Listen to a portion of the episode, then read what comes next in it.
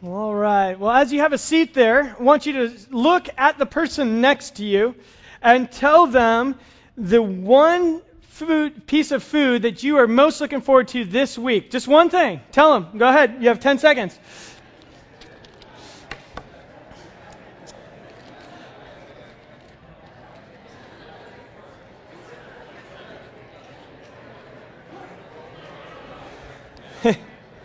All right.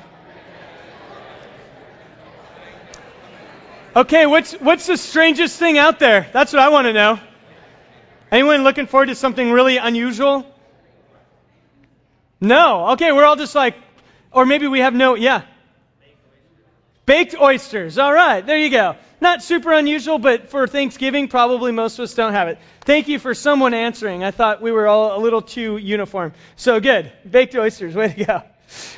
All right. Well, I am uh, glad to be here with you this morning. Uh, we are this morning completing a series through the book of Ezra. We've been studying it for this is our 10th week, and so we're completing it today. Some of you are very happy about that and are, are rejoicing, and uh, some of you are sad. I know you don't want to to let it go, but we're finishing it today. And the, to as a way of reminder, the reason we started this series and we went through the book of Ezra. It's kind of an obscure book in the Old Testament.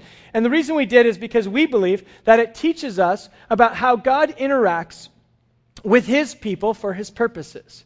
And the principles we learn in this apply to us today for us as a church today. And we can learn if God, you are unchanging, as we just sang, we know that this is how you are and how you interact. Therefore, this, this is a challenge for us today that God is still working through his people for his purposes. So that's why we began this series. Now, next week, that means we are beginning what we call our season of Advent. It's uh, four weeks as we head into Christmas. Yes, it's that soon. It'll be here that soon. And so next week we'll begin, and, and, I'm really excited about our Advent series this year. Our theme is God Came Down. And what we'll be studying is this idea of because God came down, we can experience hope. We can experience peace. We experience joy. We experience love. And it's all a result of the fact that God broke out of the norm. He came down in the form of man, and He lived among us he lived a life with us, and because of that, it changed everything. And the cool thing about this Advent series is that it comes, it's perfectly in line with completing the book of Ezra, because the book of Ezra actually ends, it's the last narrative historical section of the Old Testament. And the next thing we l- learn is that God comes down. So we're setting the stage for it. And I'm really excited for it. And this, this Advent series is a great opportunity for you to invite a friend, a neighbor, a coworker, someone who you think might be interested in, in hanging out at church or at least they're willing enough to say, sure, I'll check it out once. And we, we believe that when we see why God came down, that we can experience all those things that you and I long for in life, like hope and peace and, and joy. So that's starting next week. So uh, looking forward to it and ask you to, if, if this is your church home, continue to pray for that season for us. Uh, so invite you to open your Bibles to the book of Ezra, chapter 9. We'll be in chapter 9 and 10 today. If you want to find Ezra in your Bible, it's not quite halfway. If you open up halfway and find Psalms, maybe uh, just back up a little bit, and it's a little bit before halfway. It's a book of Ezra and Nehemiah are kind of together there. And uh, you are always welcome to use your tablet or smartphone as well for scripture, and uh, so feel free to do that. Let's pray. God, we thank you again for this morning. I thank you so much for your great love, for your care for us, uh, Lord, in this room, uh, we come from very different places this morning. Some maybe are experiencing some grief and heartache, some doubts, um, some pain, uh, maybe struggles. God, some are in seasons of joy and rejoicing for transitions in their life. And but God, we all come to you broken. We all come to you imperfect. We all come to you in need of you.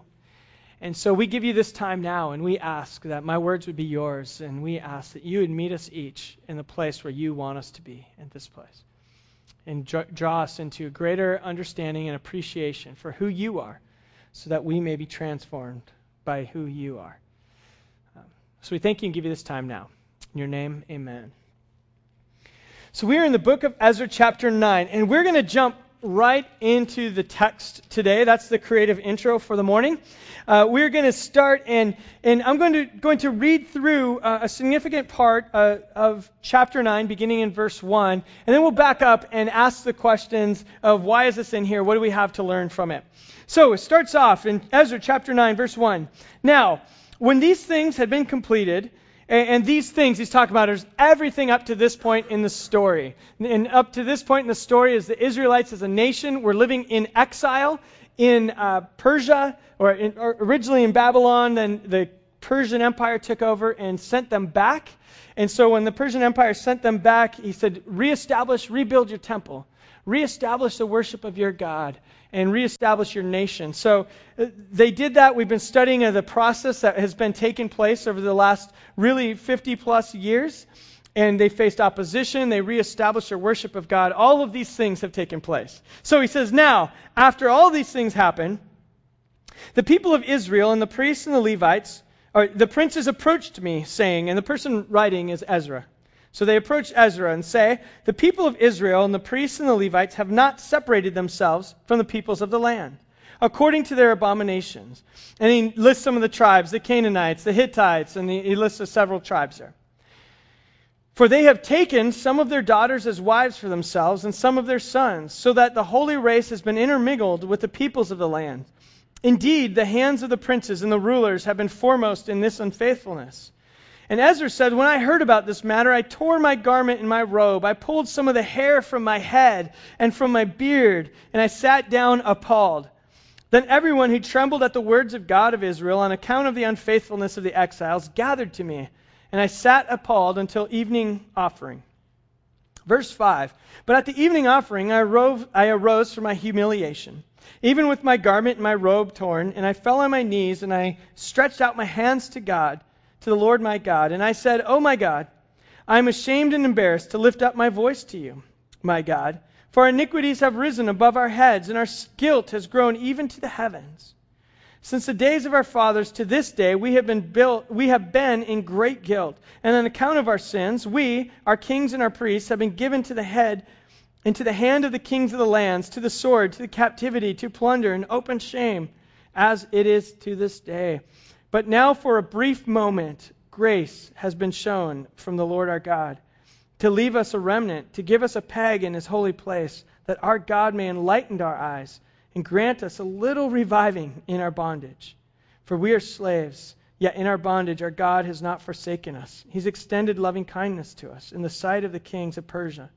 To give us reviving, to raise up the house of our God, to restore its ruins, to give us a wall in Judah and Jerusalem now, God, that we, what shall we say after this? For we have forsaken your commandments. And continues to go on and talk about their sin.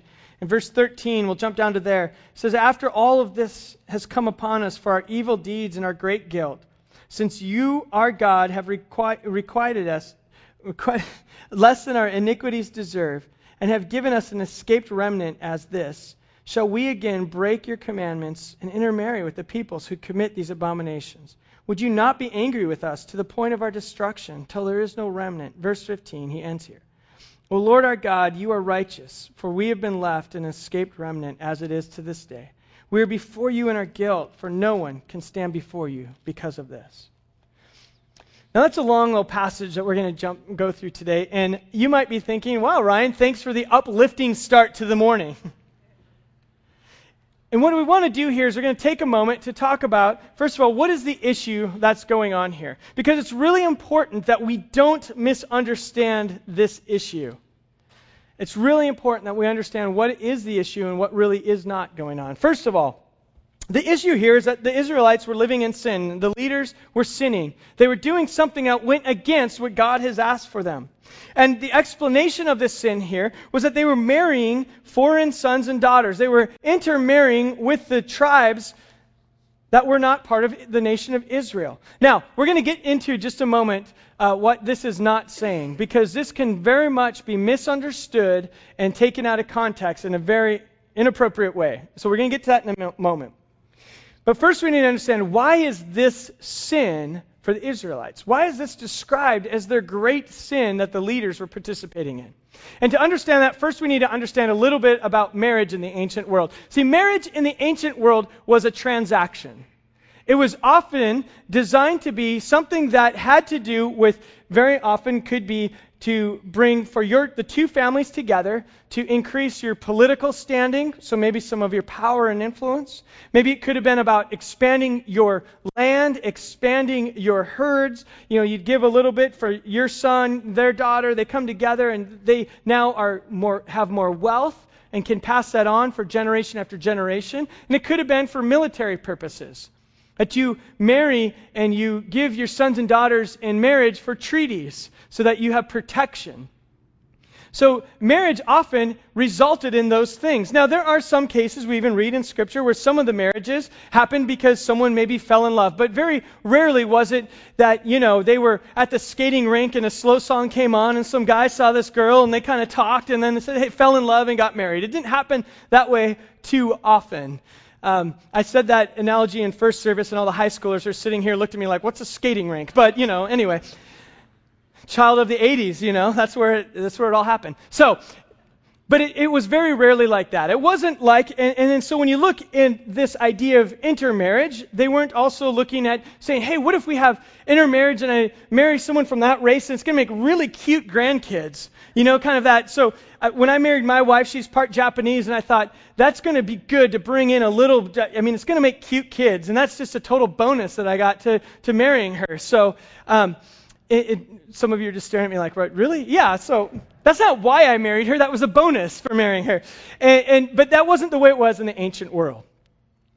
It was more to do with transactions and how could it benefit both of the families, bringing them together. Now, keep that in mind. Now, here's the next piece.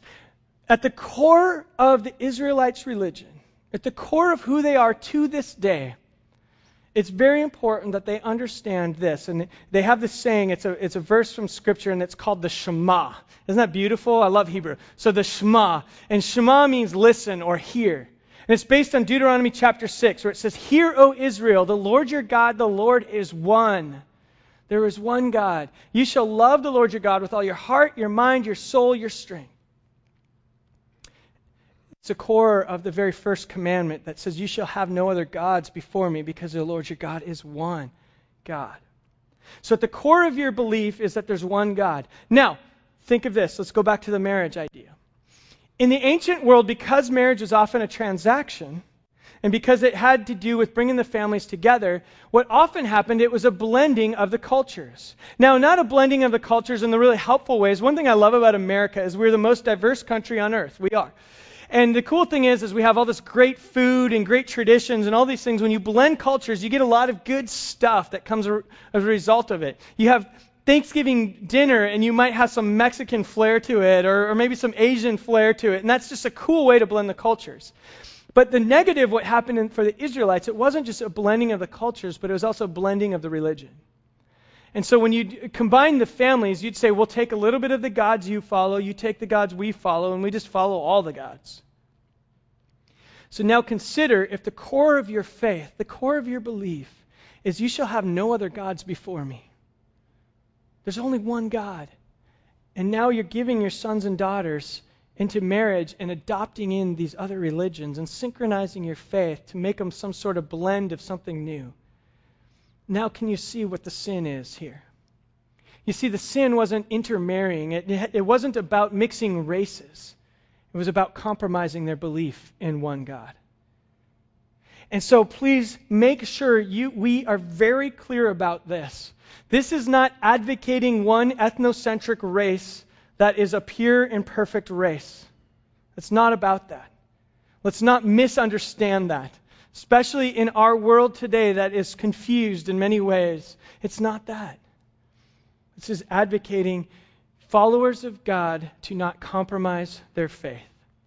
And just by way of example, we have in the history of Israel, biblical history, there's some wonderful examples of people who were not of the tribe of Israel, who married into, but who converted and said, We will follow your God. We have a, a lady named Rahab who was a Jebusite ma- mentioned with these tribes saying, Don't marry these people. She was one of them. She's in the lineage of Jesus Christ. Ruth, who was a Moabite, she was listed as a, fam- a tribe. Don't marry into these tribes. But she said, Your God will be my God. Your people will be my people. I want to follow the God of the universe. And she was welcomed in, welcomed in and is a great, uh, the grandmother of King David and in the lineage of Jesus Christ. So Scripture is not saying there should be one pure race. It's saying there should be a pure faith following one God, one true God. Let's not miss that point. Jesus Christ gives us a great example, uh, time and time again in Scripture, of reaching across racial lines reaching across even religious lines to people and say, I want you to understand who the true God is. And to welcome people in. In the case of the Samaritan woman, there's a story who they saw the Samaritans as a, a mixed race and a race that had adopted other faiths. And, and the Jews at the time said, We don't want anything to do with the Samaritans. But Jesus said, No, you don't get it. God cares about them and will welcome them in if they choose to follow the one true God. So this is not about one race being superior, it's about a worship of God. And in the case of the Israelites, God had asked them not to intermarry because for them it became compromising their faith.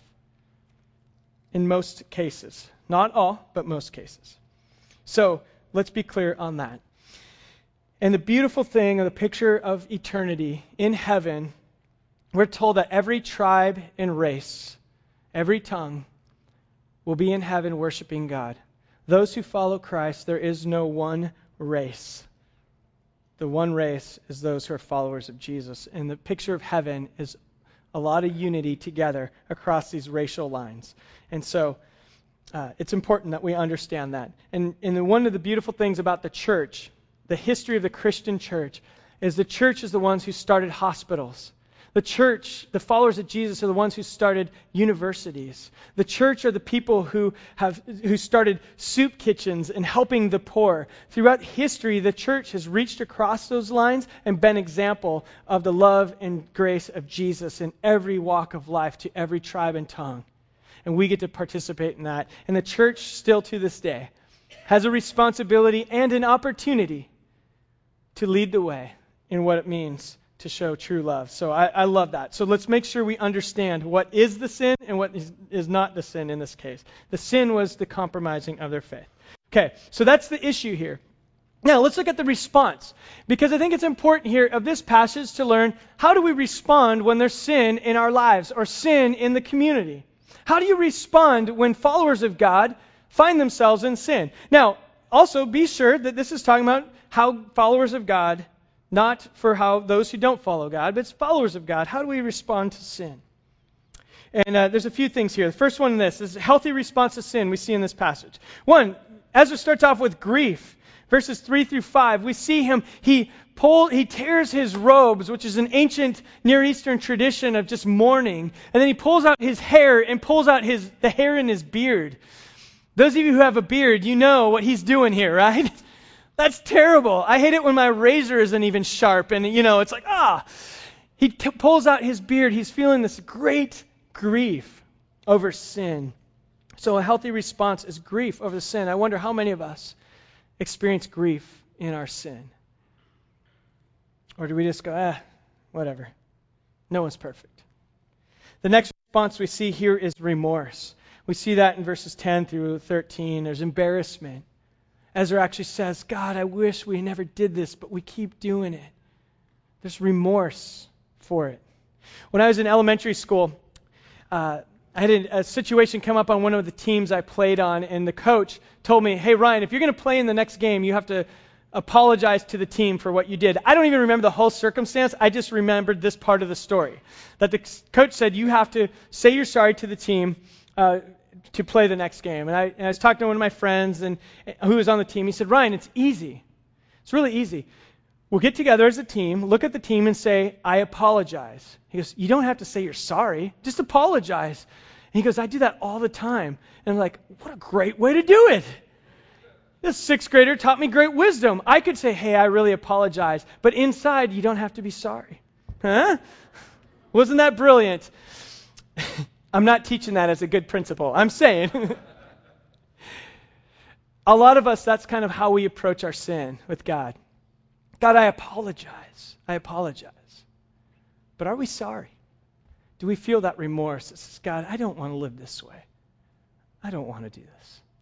Ezra gives this example where he didn't apologize, he was sorry for the sins of their nation. So a healthy response has grief, it has remorse. And then this, a change of direction. In chapter 10, we don't have re- time to get into all it. Chapter 10, verses 2 through 8, we see that the leaders in the nations, they say, we don't want to live this way anymore.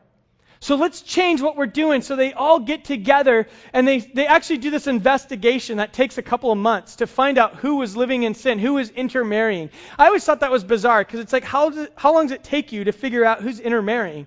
Don't you just knock on the door and say, ah, oh, you guys are intermarried, you guys are intermarried? It, it seems like it would be pretty fast. But what actually was the case here is because I believe what they're investigating was which of you are compromising your faith. You've intermarried and you've adopted foreign gods. And it turns out that there's about 100 names that were listed who were in this sin. But they all came and said, we, want to, we need a change. Tell us how to change. So a healthy response to sin is grief, it's remorse, and then it's this willingness to turn and go a different direction. Go a different direction. So, so far today, this sermon is bad news, by the way. So far, this is all bad news. Because, yeah, we learned a healthy response to sin, but this is all tough stuff, isn't it? This, if this was the end of the story, if I left here today and said, okay, so we all sin, so you guys should feel guilty, you should feel rem- you should have grief and guilt and change from your ways. Okay, let's pray and leave. How great would that be? You would leave here and think, "Oh, I hate going to that church." if that's where you leave you and if we stopped there. But the great thing about this story is the rest of it is all good news. Because we all fall short. We all struggle. One of the ways, even this whole idea of change of directions, this is why we like you to plug into small groups here at Seacoast. Well, that's why we want you to be in life groups. Here's the reason why. Because in your life group, there's someone who can walk with you and say, hey, I want, we want to help you in the areas of your life where you need to change direction. I'm in a life group. Sometimes we'll talk about the struggles we have and say, hey, here's one of my issues, here's one of my sins. Can you guys just pray for me on that? Can you, you know, kick me in the head if you need to, whatever it is? But this is not the place, a large group. You need a smaller group to help you change direction. But even that's tough sometimes. And it's not, and, and I also need to say this we're not talking about behavior modification. We don't want to be a church full of people that just change what we do. We want to be about heart transformation. Let God change who we are. So here's the good news. Let's look at the rest, and I want to spend most of the time on the good news. This is the lesson here. First of all, this story is not about sin. This story is about a God who provides for us in our sin. This is about the character of God, the fact that we can hope in who God is, and hope gives us the ability to respond in those healthy ways. Because because of who God is, we can do those things in a healthy way. I'm going to give you an illustration in a moment. As we look at some of the principles of what about God help us respond. What about, what's the hope in who he is? I want to show you a little bit of who he is first. Uh, turn over in the book of Nehemiah. It's the next book over. And we mentioned before, Nehemiah and Ezra were connected. So they originally were one complete thought. And some of the stories in it are intermixed and they're out of order, but they're telling one story. And in Nehemiah chapter 9, we see a story where the people confess their sins. Now, some scholars uh, aren't sure if this is another instance where the people of Israel needed to confess sins or it's connected to the same one. Most believe that it's connected, at least roughly, to the same situation. And in Nehemiah chapter 9, they have this long prayer. And basically, they recount the story of Israel and how the people were led out of Egypt, they fell into sin, and, and just their history of stubbornness and falling. But I want to just pull out a few key verses here. Look in verse 17, the second part of 17. First part says, our, our, our, forefathers refused to listen to you. They did not remember any of your deeds. They became stubborn. They appointed a leader in their, to their slavery in Egypt. And then he says this in the end of 17 But you are a God of forgiveness, gracious and compassionate, slow to anger, abounding in loving kindness. You did not forsake our people. Verse 19 says, You in your great compassion did not forsake our people in the wilderness. Verse 20, you gave them your spirit to instruct them. Jump all the way down to uh, verse 30. Verse 30, so he continues to tell their story of all their history of sin. And in verse 30, it says, You bore with them for many years. You admonished them by your spirit through the prophets. Yet they would not give ear to you. Therefore, they gave, you gave them into the land of the peoples. So you sent them into exile. And then he says this in verse 31 Nevertheless, in your great compassion, you did not make an end of them or forsake them, because you are a gracious and compassionate God. You see, all throughout this story about the sin and about their struggles, and they're continuing to go back to their, their folly and their failures, they were reminded God is gracious and compassionate. And because of that, because of the grace of God, they were able to respond in healthy ways. So I have a few thoughts for you. When we understand God's grace, we understand His compassion. God's grace gives us the freedom to fail and to admit it. Now, here's an illustration for you. I drive around my truck, and my truck has a check engine light that's on. It's on all the time. I'm just waiting. Actually, it's been on so long, I'm waiting for that light to burn out one of these days. It's used more than any other light in my truck. And so and I have to go when it's time to smog check it. I have to get it reset just long enough to smog check it, and then it will pop back on because it's a computer glitch or something. It's not a Volkswagen thing or any sort of cheating the system. It's just it, it needs to be reset. So, um, sorry, I thought that was funny. Um, and so the check engine light's on. Now I don't care. I know I've already checked it out. There's nothing wrong. But now when people borrow my truck, they start driving it and they call me and go like, "Hey, your check engine light came on." I just want you to know, and, and I didn't do it. Is it, is it going to be okay? Because to them, that warning means something. But to me, it doesn't mean anything anymore. A lot of us walk around, and, and I always use this comparison that that's like sin in our lives. The first time it pops up, that check engine light comes on, we usually check it out, don't we? We go like, ooh, I don't want to do that again. I'm sorry that check engine light came on. But we kind of grow used to it after a while to the point where we just say, uh, if we don't deal with it, it's just a light. A friend of mine uh, drove around, his oil light came on in his car. And he's like, ah, I should probably deal with that. But he didn't. Three months later, he's driving on I 5, and his car said, All right, done. Gave you enough grace. And it seized up on the middle of the road, and he threw a rod, destroyed his engine because he waited three months with no oil in his engine. Again, how many of us do that with sin in our lives? The check oil light comes on, and we think we better deal with that. But now I want to show you something. What if we messed up our engine, the oil light was on, we went to our mechanic and said, hey, uh, you know, I drove around for three months with my check engine light. Sorry, can you deal with this? And the mechanic says, yeah, I got it. I'll fix your engine, reset the light, everything's fine. When you see that light go on again, ch- change your oil. Just uh, take care of it, okay? Okay, how much that cost you? Don't worry about it. I took care of it. I took care of it. And you say, oh, sounds great. You drive away, light comes on, you ignore it.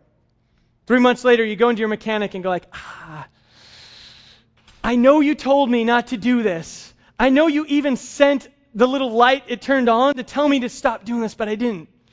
And I did it again and I messed up. And the mechanic says, Yeah, I know. Okay. I tell you what, I'll fix your engine, take care of it, and you can go on your way. You go like, I know, but I, this is so stupid. How, how much is it going to cost? This one better cost a lot, right? And the mechanic says, No, I got you. I told you I'll take care of it. Go. And you do it again and again. And every time the mechanic says, I got you. Now, how do you feel about that person taking advantage of that mechanic, right? But here's the thing this mechanic's response, the grace of this mechanic, gives you the freedom to fail.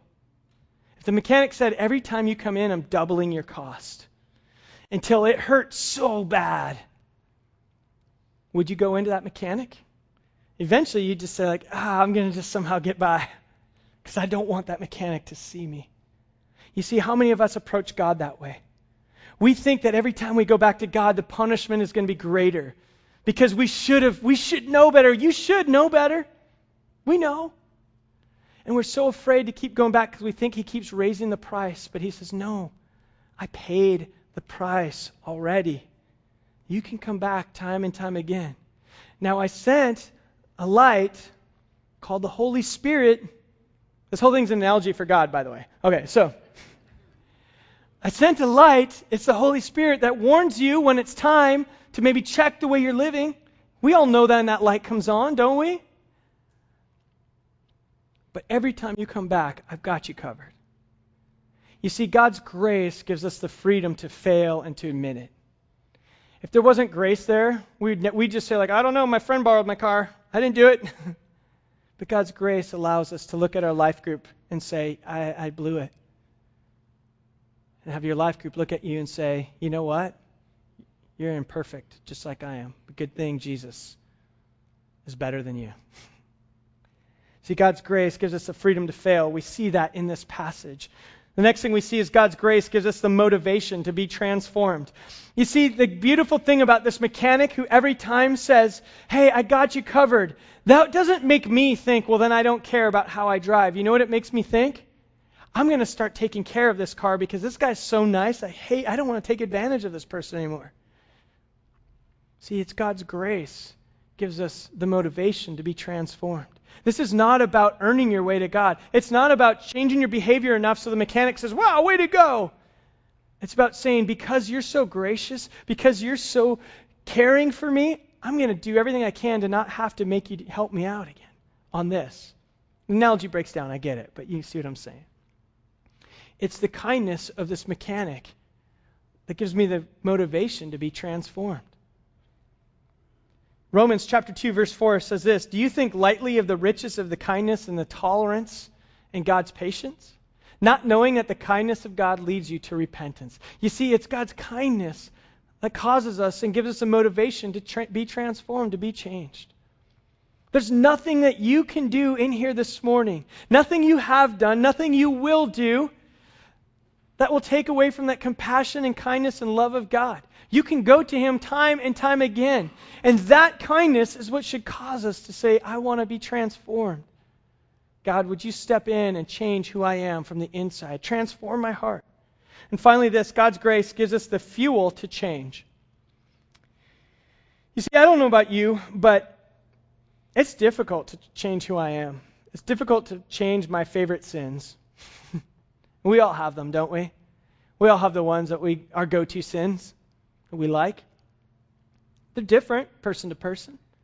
There are ways that we can take control of our lives, ways we can take control away from God, ways that we can self medicate, whatever that looks like for you, to cope instead of resting in who God is. We all have those different things. And it's really hard to be transformed.